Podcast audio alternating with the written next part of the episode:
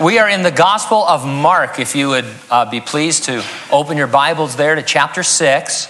You can navigate on your uh, tablet or phone as well. Mark chapter six.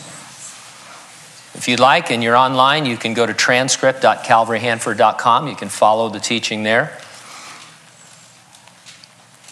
Mark six, verses one through thirteen, that's our text. The topic, Jesus sends the twelve out two by two and tells them to shake off the dust under their feet anywhere they are not welcomed. The title of our message, In God We Dust. Let's have a word of prayer.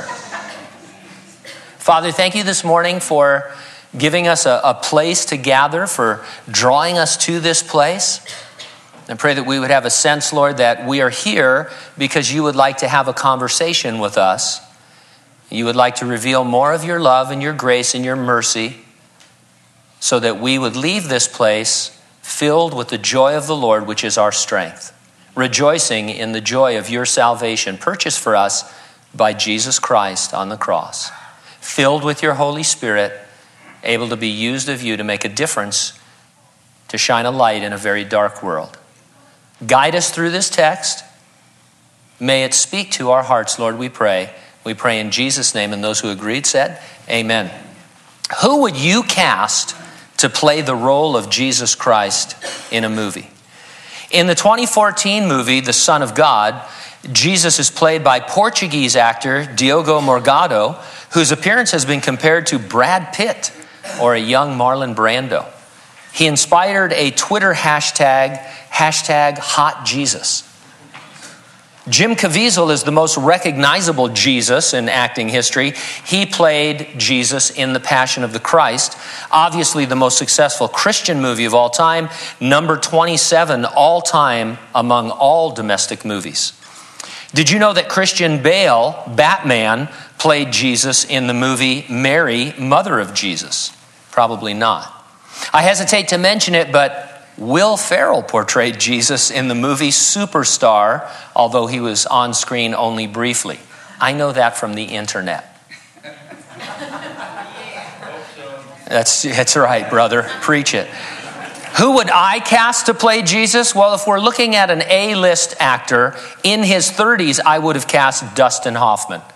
He's Jewish, he's plain looking, and he's about the right height at five foot five inches tall. I know you don't like me to remind you of it, but Jewish men and Roman men, for that matter, in the first century, they were short by our standards. Five foot five, five foot six is about average. And so these pictures of Jesus at six foot one, uh, he would be a giant in those days. Uh, he would be unusually tall.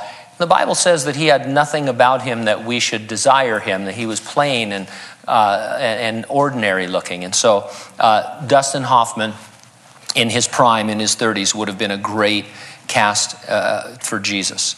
Now, the people of Nazareth, among whom Jesus grew up, they thought he was miscast in the role of their Messiah. Despite his extensive resume of works that gave solid evidence he was the promised deliverer, they rejected Jesus. We're told they were offended by him, and we'll see some of the reasons why they were. I want us to see something else that is brought out in the text as well. I want us to see Jesus in his unique relationship to God the Holy Spirit. The people of Nazareth will ask, where did this man get these things, referring to his wisdom and to his works? He got them from being filled with and being led by God the Holy Spirit. R A Torrey said this, I quote, "Jesus Christ is the one perfect manifestation in history of the complete work of the Holy Spirit in a man." We want to see this complete work of the Holy Spirit manifested in Jesus, because that same Holy Spirit is given to each of us as his followers. I'll organize my thoughts around two questions. Number one, do you see what the Holy Spirit can do through a man? And number two, do you see what the Holy Spirit can do through you? Let's take a look at what the Holy Spirit can do through a man, meaning Jesus, in verses one through six. The headline read, "Americans who foiled terrorist gunmen on Paris-bound train get heroes' welcome with parade in their California hometown." I think it was the Sacramento Bee. It's the least that they could do to honor them for what they did to save lives. You'd think the Nazareth News would publish a story with the headline, "Local man who foils legions of demons and heals multitudes gets heroes welcome with parade in hometown." But it didn't happen. Instead of claiming Jesus as their favorite son, Nazareth made several disclaimers and distanced themselves from Jesus. They didn't want to own him as being from their town. And so verse one, he went out from there and came to his own country, and his disciples followed him. His own country is his hometown, Nazareth. Now, most people familiar with the few details given in the Bible about the early life of Jesus are aware of the fact that following the visit from the wise men, Joseph and Mary were warned to take Jesus to Egypt for safety because Herod was seeking his life. Herod ordered the murder of the children, uh, and Jesus had to flee. Later, after Herod's death, Jesus' family departed Egypt, and they ended up in Nazareth, where they made their home, where Jesus grew up. It's hard to find solid facts about first century Nazareth, but one reliable source said this: Nazareth was a relatively isolated village in the time of Jesus with a population of less than two hundred people. So this region where Jesus was in the Galilee, lots and lots of small villages of several hundred to maybe a thousand or two thousand people. Uh, and Nazareth, uh, one of the least villages among them with maybe a population of two hundred. And when the Sabbath had come, stop there for a moment. Jesus returned to Nazareth, and whatever day he arrived, we don't know, but it was before the Sabbath. Nothing noteworthy happened until the Sabbath came. Everywhere Jesus went, he was thronged by people upon his arrival. Uh, in an age in which no one could text and there was no instant communication, somehow news traveled fast so that hundreds and thousands of people were always flocking to where Jesus was. Not so in Nazareth. It's mind-boggling. How could this miracle-working, demon-defeating, wisdom-wielding local boy be totally ignored by his own people? Well, you could ask that very same question today. Not only do we have the historical record, the evidence that Jesus did tremendous works and had a wisdom unsurpassed among men, but he also rose from the dead, which we know to be a fact of history. Men still ignore Jesus. They go about their business as if it didn't matter that the sinless Son of God took their place on the cross so that they could receive the forgiveness of their sins and live forever in heaven. I mean, I don't know if you ever think about it that way, but everybody who's not a believer has the testimony of Jesus' mighty works and his resurrection available to them in the scriptures and elsewhere, personal testimonies. And yet they go about their business as if that was a small thing, this miracle-working, wonderful Savior. Verse two, when the Sabbath had come, he began to teach in the synagogue. And many, hearing him, were astonished, saying, "Where did this man get these things? And what wisdom is this which is given to him, that such mighty works are performed by his hands?" At the very beginning of his ministry, Jesus had gone into that synagogue in Nazareth, and he read a passage from Isaiah that described the works that the Messiah would perform when he came. Stopping in mid-sentence, Jesus said of himself, "Today this scripture is fulfilled in your hearing." So he read about the Messiah, and then he stopped and he said, "Today this scripture I just read is fulfilled in your hearing," meaning I am its fulfillment. It didn't go over very well. We read in the Gospel of Luke, this is from Luke chapter four, "So all those in the synagogue, when they heard these things, were filled with wrath. And they rose up and they thrust him out of the city, and they led him to the brow of the hill on which their city was built, and that they might throw him down over the cliff. Passing through the midst of them, he went his way." Jesus had returned now to Nazareth, having performed those mighty works. His neighbors don't try to kill him this time, but they reject him just as resoundingly as they had before. They had, uh, they had to acknowledge the works themselves, and that is perhaps why they were less inclined to kill Jesus. When he first made the claim, it was just a wild claim that I'm the Messiah, I'm going to do these things, and Jesus had never done anything before in his life. And so they accused him of blasphemy in their hearts and wanted to kill him. Now, they still weren't recognizing him as the Messiah, but they couldn't deny the works. He wasn't claiming he performed them. He'd actually performed them. And so it kept their murderous intention in a holding pattern. Now, it sounds here like they're going to receive him as they praise the works that he's undeniably performed. So what was it that offended them? Well, several things are listed here. First of all, in verse three, it says, "Is this not the carpenter, the son of Mary, and the brother of James, Joseph, Judas, and Simon? Are not his sisters here with us?" So they were offended at him. They had watched Jesus grow up from a boy until he was around thirty years old. During that time, he did no mighty works, but instead he worked as a simple carpenter. The insinuation here is that Jesus had no professional training for the things that he had done. He had no background. He didn't even uh, qualify really as a rabbi. He had gone to no rabbinical schools. He didn't go to seminary, we would say today. You imagine that? The Son of God, Savior of the world, didn't go to seminary. He was just a carpenter. They were offended by the thought that their Messiah could be so lowly, so normal, so average, maybe even sub-average. His extraordinary works were overshadowed by his subordinary life. It's odd in a sense that they would think that, because the Old Testament is full of heroes that had no training, who came from ordinary circumstances. King David, whom they revered, through whom their Messiah was to come, started out his career as a young shepherd boy. He was anointed to be king while he was a young shepherd boy tending the sheep. His own family didn't think he was important enough to be at the anointing when Samuel the prophet came. And so it's interesting, though the Jews could see this in the past, they couldn't see it in the present. You know what this tells me? No matter how many examples we have of God using ordinary people, we still look for and prefer formal education and training. We know all those stories. We know more of the stories than they did. And we glorify God through them. But come into the present, and everybody wants a professional, even in the spiritual realm. We get calls all the time for people looking for a referral to professional Christian counseling.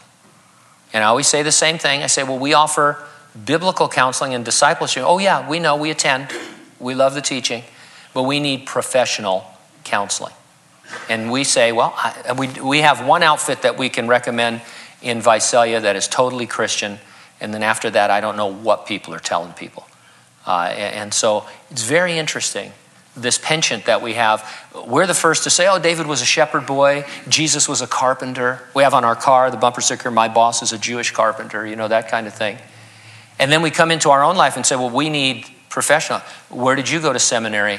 Uh, you know, how much do you know? I need somebody who's really on top of this stuff. We're not looking for God's anointing as much as we look for man's appointing. It's a hard habit to break, but break it we must. You and I need the presence of God in a, let's say, since I brought it up, in a counseling situation. We need God to show up, not somebody's degree. We need the Lord's presence there because it is his anointing. He's the only one, the scripture says this, and, and it's true, he's the only one c- can discern between the soul and the spirit and really get to a person's heart in a life-changing way, in a regenerative way, in a way that will save a marriage, that will kill an addiction, and, and put a person's life back in order. And from what I read in the scriptures, any ordinary Christian can be used to accomplish this kind of work if they find themselves in that position. Now, the next thing here we see is that they called Jesus the Son of Mary. Don't pass over that too quickly. It's a rather mean insult. Men were always known as the sons of their father unless the father was unknown because the son was illegitimate. And so if you wanted to have a polite way of saying that Jesus was illegitimate, you would call him the Son of Mary. The people of Nazareth did not believe in the virgin birth, not for a minute. They were offended by the thought that their Messiah had a significant moral stain on his name. How can you be the Messiah if we don't even know who your father is? and you were born in this way. Now, we could point to the scriptures and see folks who were morally compromised, who were nevertheless used by God. That's almost a given.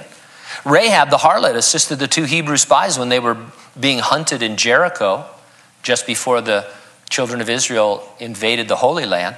She found herself later in the physical line of the Messiah, and we rave about that. But again, it's one thing to look back on Rahab with wonder. It's another thing to be contemporary with her or someone like her and think highly of her. We we tend to look down on folks that have moral compromise in their past. Evangelists often take liberties with a scripture from the book of Hebrews that says Jesus saves to the uttermost. They like to say he saves from the guttermost, meaning that no one is beyond his reach. No moral stain is too deep to be beyond the Lord's forgiveness. And that's true. Now, the citizens of Nazareth next listed Jesus' brothers by name and mentioned more than one sister. In Matthew's gospel, the word all used to qualify his sisters is a special word that can mean three or more.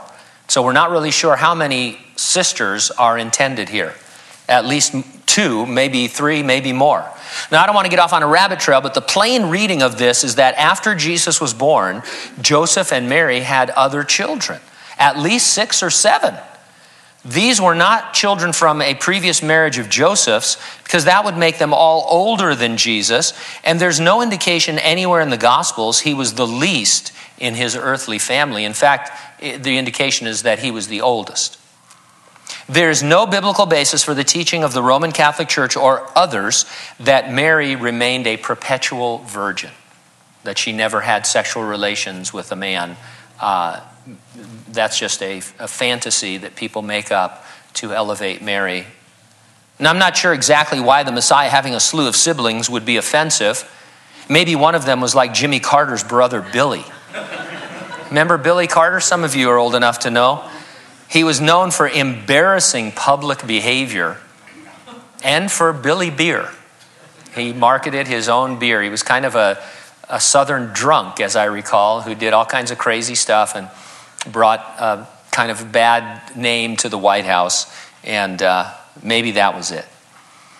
They would be offended by the thought that their Messiah was crazy.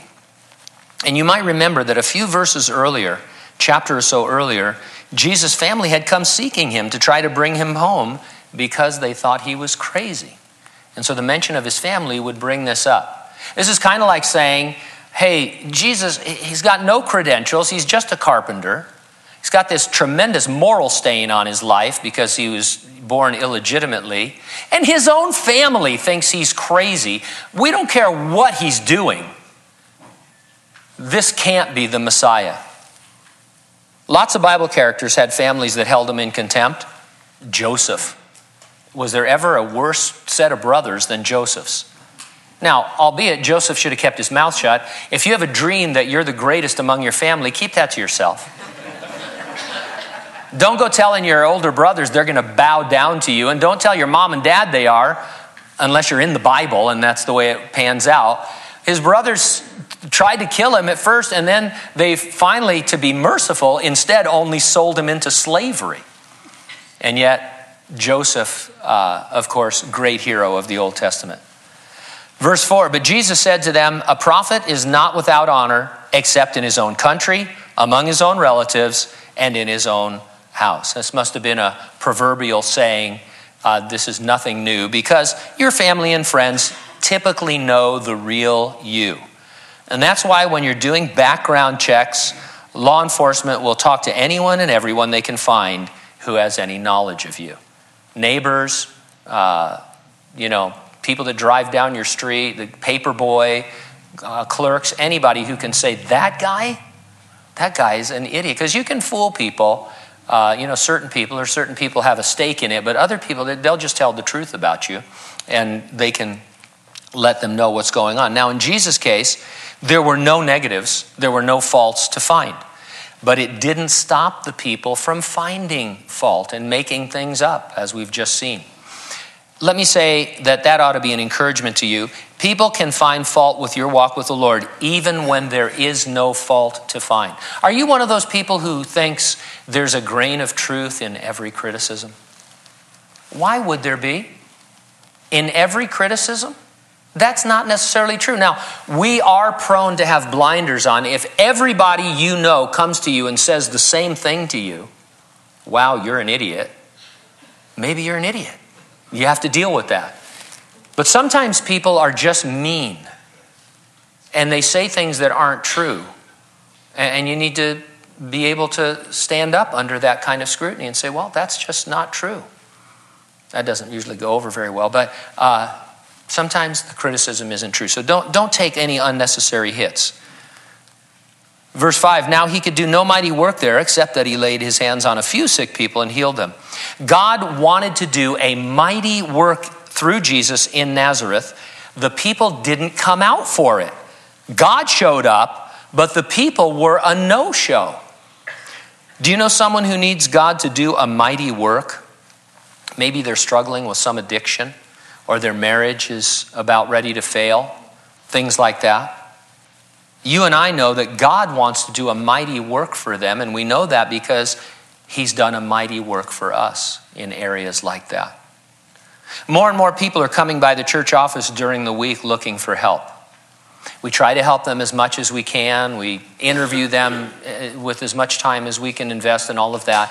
One of the things I always like to say to them or ask them is if they attend church anywhere and if their own church is helping them and that kind of thing. And for the most part, they're not going to church.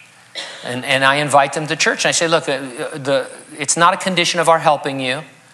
Uh, I'm not saying if you come, we'll do this, or if you don't come, we won't. I said, but separate from whether we help you or not, you need to be introduced to Jesus Christ, and you need to be around Christians, because guess what? You'll get to know people and meet people who will love you with the love of Jesus Christ, and they will start miraculously meeting your needs, or your needs will just kind of dry up. It's, a, it's an amazing thing when you're part of a family of believers. Oh, yeah, that sounds great. How about that food voucher? And a lot, we don't see a lot of those people. You know what? God wants to do a mighty work in their lives, but they just don't show up. They won't come out for it. It's too big a commitment to come to church on a Sunday morning or on a Wednesday night, and, and therefore no mighty work takes place in their life. Can God work in their lives outside of the church? Sure he can. But why do you want to make it hard for God? Uh, you know, uh, Lord, if you want to save me, you're going to have to chase me down. I'm, I'm, you know, I, I know I can go to church. They told me they'd help me and all that, but uh, I don't, I don't want that. You're going to have to, you know, hit me over the head or do something like that. And, and and people just don't show up where God can help them. He marveled because of their unbelief. Then he went about the villages in a circuit teaching. Fresno's a city that gets a bad rap, right? Lots of national, you know, uh, jokes about Fresno. A few years ago on television, Carol Burnett had a mini-series. I think it was called Fresno. It was a spoof on shows like Dallas and Dynasty, where it was set in Fresno, and they it was instead of Raisin Bran, they made Bran Raisin, and uh, it was just it was. I remember it because it was funny, but it was a spoof on Fresno. They didn't make it about San Francisco or Las Vegas. They made it about Fresno because Fresno's funny. Uh, in that way. Remember the campaign? Fresno, smile when you say that. Do you remember that? Billboard campaign? Yeah, that they do stuff like that because people frown when they hear about Fresno, and, and it gets a, and I, I think largely it gets a bad rap. Nazareth got a bad rap in the first century. The common adage was, you remember this from the Gospels, can any good thing come out of Nazareth?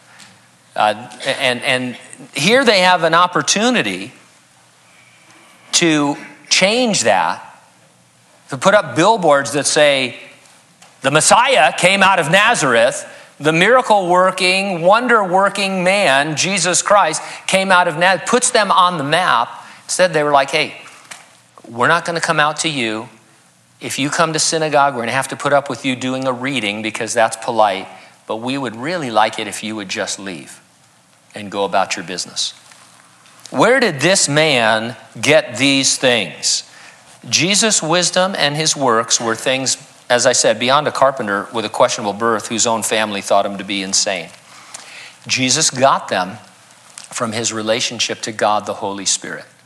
He'd been born of the Spirit, baptized by the Spirit. He was filled with the Spirit. He was constantly led by the Spirit. Now, I've told you before, just to be clear, Jesus is fully God and he is fully man. He didn't quit being God to become a man and then become man again or God again. That's a heresy. Jesus, when we see him in the Gospels, he is fully God and fully man in a way that we can't comprehend. But though he was fully God, he subordinated his prerogatives of his deity to his Father, and he submitted to the leading and the filling and the guidance of God the Holy Spirit so that he could model for us what it would be like to see a perfect Spirit-filled man. Now, we can never be that perfect Spirit-filled man this side of eternity because we have a sin nature, because we struggle with the flesh in a way that Jesus did not. But nevertheless, we have Jesus as an example of what God can do through a man. No one had ever seen a man like Jesus before. The Holy Spirit certainly came upon believers in the Old Testament, but not until Jesus was there ever a man under his complete control.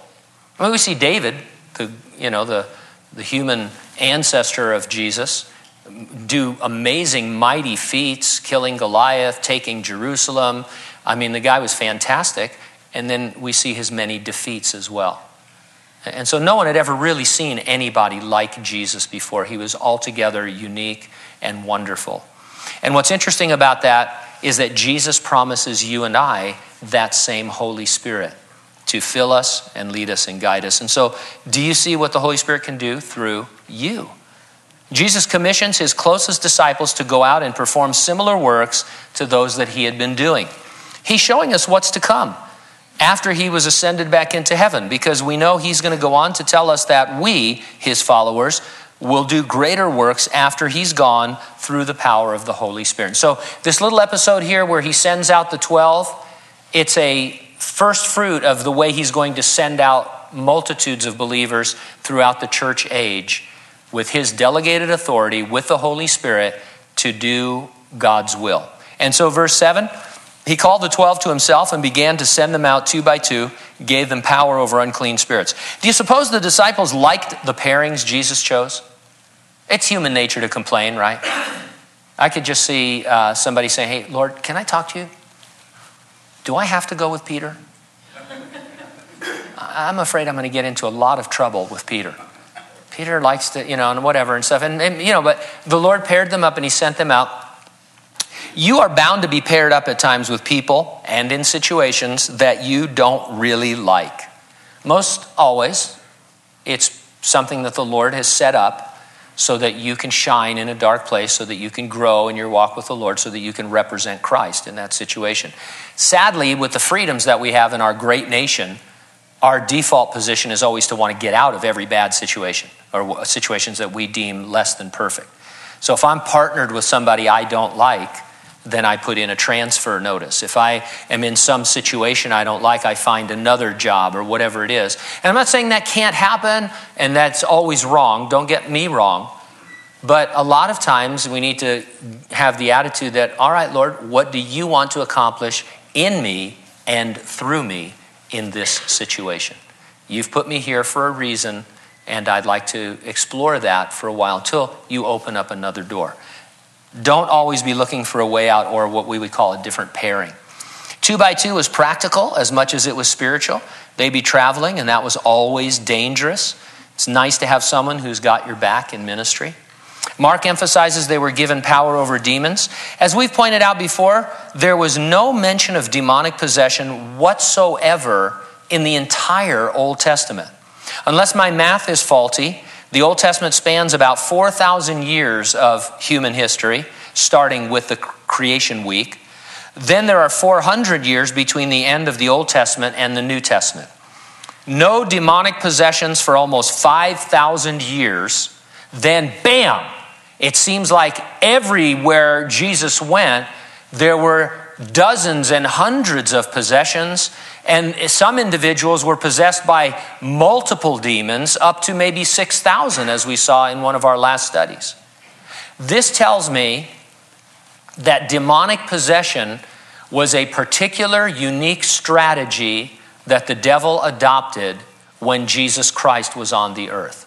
For thousands of years, He didn't bother to possess anybody. And then all of a sudden, Jesus comes along. You know why? Because he tried to stop Jesus from coming. That the whole history of the Old Testament is Satan trying to stop the Messiah from coming in one way or another. The whole episode with Moses and the little boat and all that, they're trying to kill the boy babies so that there can't be a deliverer. And Satan fails because of God's providence. Finally, the Messiah comes, and so I can see that Satan gets together with his lieutenants and generals and says, hey, what are we going to do now that he's here? And somebody raises his hand or wing, I guess, and says, I know. How about we possess people? Keep them busy. Hit them where it hurts. All right, let's try that. And so Jesus comes along and he says, oh, you're possessed? Now you're not. I uh, get out of him. You're not going to stay in there. And they're like on the run. It's a silly strategy, but you know, what are you going to do? If you're the devil, you got to do something. And so this is why I believe we don't see that many possessions today, because it's not an effective strategy anymore. Can people be possessed? Sure. Are they possessed? Yes. But it is an ineffective strategy for the devil to go around just possessing people. And uh, you know what? The things that he is doing are a lot more sinister and a lot more effective. And so quit being, not, not you guys, but just in general, the Christian community is to quit being drawn back into a first century understanding of the devil's strategy. Because if you're still playing in the first century, he's going to wipe you out. He's way ahead of that century. No demonic possessions. And then Jesus, now Jesus says, hey, you guys, you twelve guys, you can do what I can do, casting out demons. Instead of Jesus going out alone against the demons, there were now twelve more.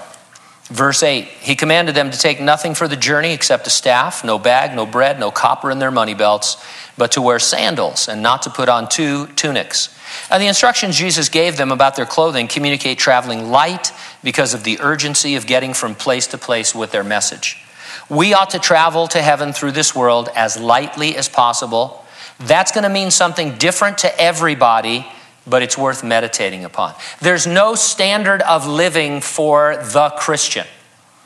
There's, we can't say, hey, we should all make this much money and live this way. Uh, it's just not a biblical concept at all. There are uh, relatively poor Christians. There are relatively wealthy Christians. We all have to figure out within our calling how to live with a light touch on the world on our way to heaven, so that we're not over-encumbered. Since the coming of Jesus for his church is imminent, there's also an urgency in everything that we do, uh, because we never know when the Lord is going to come for us. They didn't need money or food because they were to depend upon local hospitality. Verse ten, also he said to them, in whatever place you enter a house, stay there till you depart from that place. Travelers would be taken in by locals and shown hospitality. Now, Oh, on the one hand, I was going to say, you know, we don't really understand this anymore. Uh, but on the other hand, we're not a village of two hundred people either. Uh, I mean, when you see somebody strange in your neighborhood, you call the police. You know, you're not, you don't go out and say, hey, how'd you like to spend the night? I don't recognize you. You're new to the neighborhood. Come on in. I'll kill the fatted calf and we'll have a party and then you can spend the night. Yeah, no, you make sure you've got bullets. Uh, and, you know, I mean, it's a different world in which we live. We show hospitality differently.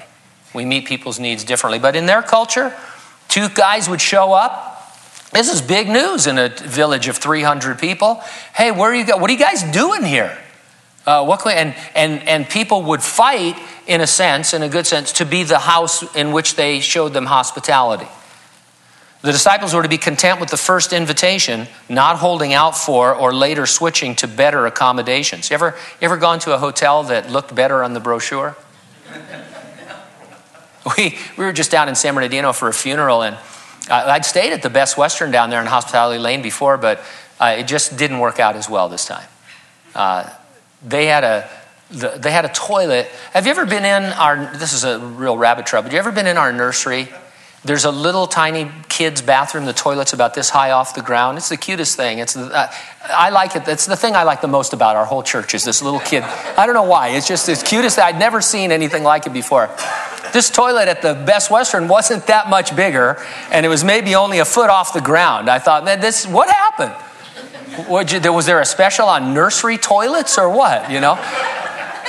And so uh, they were instructed, hey, whoever takes you in first, if you find out later that somebody has a guest house and they're, they're you know, eating large and living large over there, you just stay where you are, because this isn't about your comfort or about you bringing things to yourself. It's about the message, and we don't want to bring anything to slight the message. Verse eleven, whoever will not receive you nor hear you when you depart from there, shake off the dust under your feet as a testimony against them. Assuredly, I say to you, it will be more tolerable for Sodom and Gomorrah in the day of judgment than for that city. Devout Jews would always shake the dust off of their feet after they'd been in Gentile territory, once they returned to Israel, symbolically saying that they hadn't picked up any defilement or uh, contamination from the Gentiles, uh, and, and you know that they were Jews and remained separate. For a Jew to do this in a Jewish city, that was saying the Jews there were acting like Gentiles, like people who were not part of God's chosen group. I mean, this is a, a pretty big insult, to shake the dust off of your feet in a Jewish home or a Jewish city. Sodom and Gomorrah were Gentile cities that had very little of the Word of God, but what they had was enough for God to judge them, which He did. First century Jews had the entire Old Testament. They had their Messiah physically on the scene. Plenty of proof it was really him. Thus, the phrase, they'll be held more accountable than the cities of Sodom and Gomorrah. Uh, while we live in a post-Christian culture, not everybody knows the Bible the way that uh, we used to when Sunday school was full and uh, the Bible was taught in schools and things like that. Nevertheless, we have a lot of knowledge of spiritual things, and that means that there's a greater judgment coming uh, upon uh, individuals who reject Jesus Christ in that light. And so that's what's being said here. Verse twelve, so they went out and preached that people should repent. Don't lose sight of the mission. They went out with the power to heal, the power to cast out demons, but their mission was to preach repentance. As far as theologians go, you can't go too wrong with Charles Ryrie. Regarding what it means to repent, he wrote the following. He says, many understand the term repentance to mean turning from sin. This is not the biblical definition of repentance. In the Bible, the word repent means to change one's mind. The Bible also tells us that true repentance will result in a change of actions. Acts twenty-six twenty declares that I preached that they should repent and turn to God and prove their repentance by their deeds. The full biblical definition of repentance is a change of mind that results in a change of action. And so to repent with regards to salvation means to change your mind about Jesus Christ. We preach repentance and faith. If you are a Christian, or excuse me, if you're not a Christian, you need to repent of your sin. You need to change your mind about God, realize that He's your Savior, that you're a sinner, turn away from that sin, and produce works of righteousness, having been filled with God the Holy Spirit. Verse thirteen, they cast out many demons and anointed with oil many who were sick, and they healed them. Now, this is something new. This is the first mention of oil in Mark's gospel. It's a reference to olive oil, which was often used medicinally, but it was also used symbolically to represent the presence and power of the Holy Spirit. Prophets and priests and kings were anointed with oil to symbolize their need to depend upon the Holy Spirit. They would literally pour a jug of oil over their head and watch it drip down through their beard and over their clothes. We don't do this today because we have carpeted floors.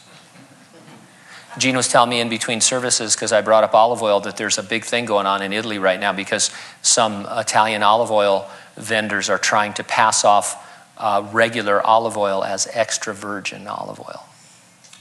That's like a blasphemy in Italy. That's a capital crime. I just found out the other day that different oils are used for different purposes, so they burn at different temperatures. Did you know that? Of course you knew that, yeah. Thanks for telling me. My quesadillas are coming out a lot better now. We still sometimes anoint people with oil when we pray for them, especially the sick, because the book of James indicates that we should do this. Whether we use oil or not, we recognize that we are dependent upon and submitted to the work of the Spirit. We're saying, hey, the Holy Spirit is the person uh, that we are depending upon and submitting to in this prayer. Sometimes the work is to heal. Oftentimes that work is to have us bring glory to God out of patiently enduring our suffering. Jesus commissioned the twelve. After he rose from the dead in what we call the Great Commission, he commissioned every disciple to go proclaiming the word, making disciples and baptizing them. He also promised to be with us on that mission. And he fulfills that promise by the Holy Spirit living in us, coming upon us, filling us for the work of the ministry. And so the question again, do you see what the Holy Spirit can do through you? Non-believers are a lot like the people in Nazareth. They think of things that discredit you so that they don't have to think about the gospel that you're preaching. You're in good company when it comes to being used by God. Here's a passage from First Corinthians. Paul the Apostle speaking, he says, you see your calling, brethren. So he's speaking to Christians about their calling. He says, not many wise according to the flesh, not many mighty, not many noble are called. Well, thanks a lot, Paul. If I'm in that group, I'm thinking, well, wait a minute, I, I have a college education and I have this and I have that. But he says, yeah, not many. He says, God has chosen the foolish things of the world to put the wise to shame. And God has chosen the weak things of the world to put to shame the things which are mighty. So not only he's telling me that I am not wise and mighty and noble, he's saying I'm foolish and weak. And then it gets worse. He says, the base things of the world and the things which are despised, God has chosen, the things which are not, to bring to nothing the things that are, so that no flesh should glory in his presence. It seems like God goes out of his way to choose the person you would least choose to minister to somebody so that their mind can be blown by the anointing of the Holy Spirit. And so that they would say, where does this man get this? Where does this come from, this anointing that is in this situation? We have it backwards. We still tend to think that the more we know and the more experience we have, the better we can serve the Lord. Now, don't get me wrong. You should read the Word of God. You should study the Word of God. You should be ready to give an answer to every one of the hope that is in you. You should be maturing and growing and studying and preparing and You know, we're not a, a bunch of spontaneous people who just sit around all the time and hope God's going to show up. What's being said here is that you shouldn't put any faith in any of that. You shouldn't put any confidence in your own abilities to study the Word of God and put it together and understand things. You need to totally and completely depend upon the Holy Spirit, who will use all of those things that are in your life, but only when you are submitted to him so that God gets the glory. God is all about getting the glory through you. When people look at you and say, man, you're you're a knucklehead. You know how many times, I, I, I say this all the time, it's kind of funny. Do you know how many times in my life I've been asked what seminary I went to? If I had a dollar for every time I was asked that question, I would have retired ten years ago.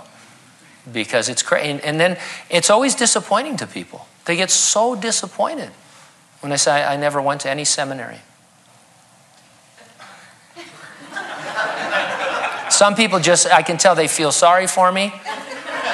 Other people just want to get away from me. Can you point me in the direction of someone who has gone to seminary, please? So, sure. It's crazy. And, and you have that in your life too. You're not a pastor, but you don't need to be. You're called to minister to people. The work of the ministry is out there. We come here to be equipped to do the work of the ministry, which is out there. And the greatest thing that can happen to you is people would look at you and say, how is this man, how is this woman able to say this? Because then you'll say something and there'll be an authority to it. Not because of the inflection of your voice, but because what you say is the truth and it hits people in the heart and they go, wow, where is this coming from? It's coming from God. Because we depend upon him, because we're filled with him. He indwells us because he comes upon us. because he wants to work through us. God has cast you in the role of being Christ-like. That's what Christian means, Christ-like. That's your role, to be Christ-like. Some say it's little Christ. It's the role of a lifetime as you depend upon the Lord in all the situations you find yourselves in. Amen?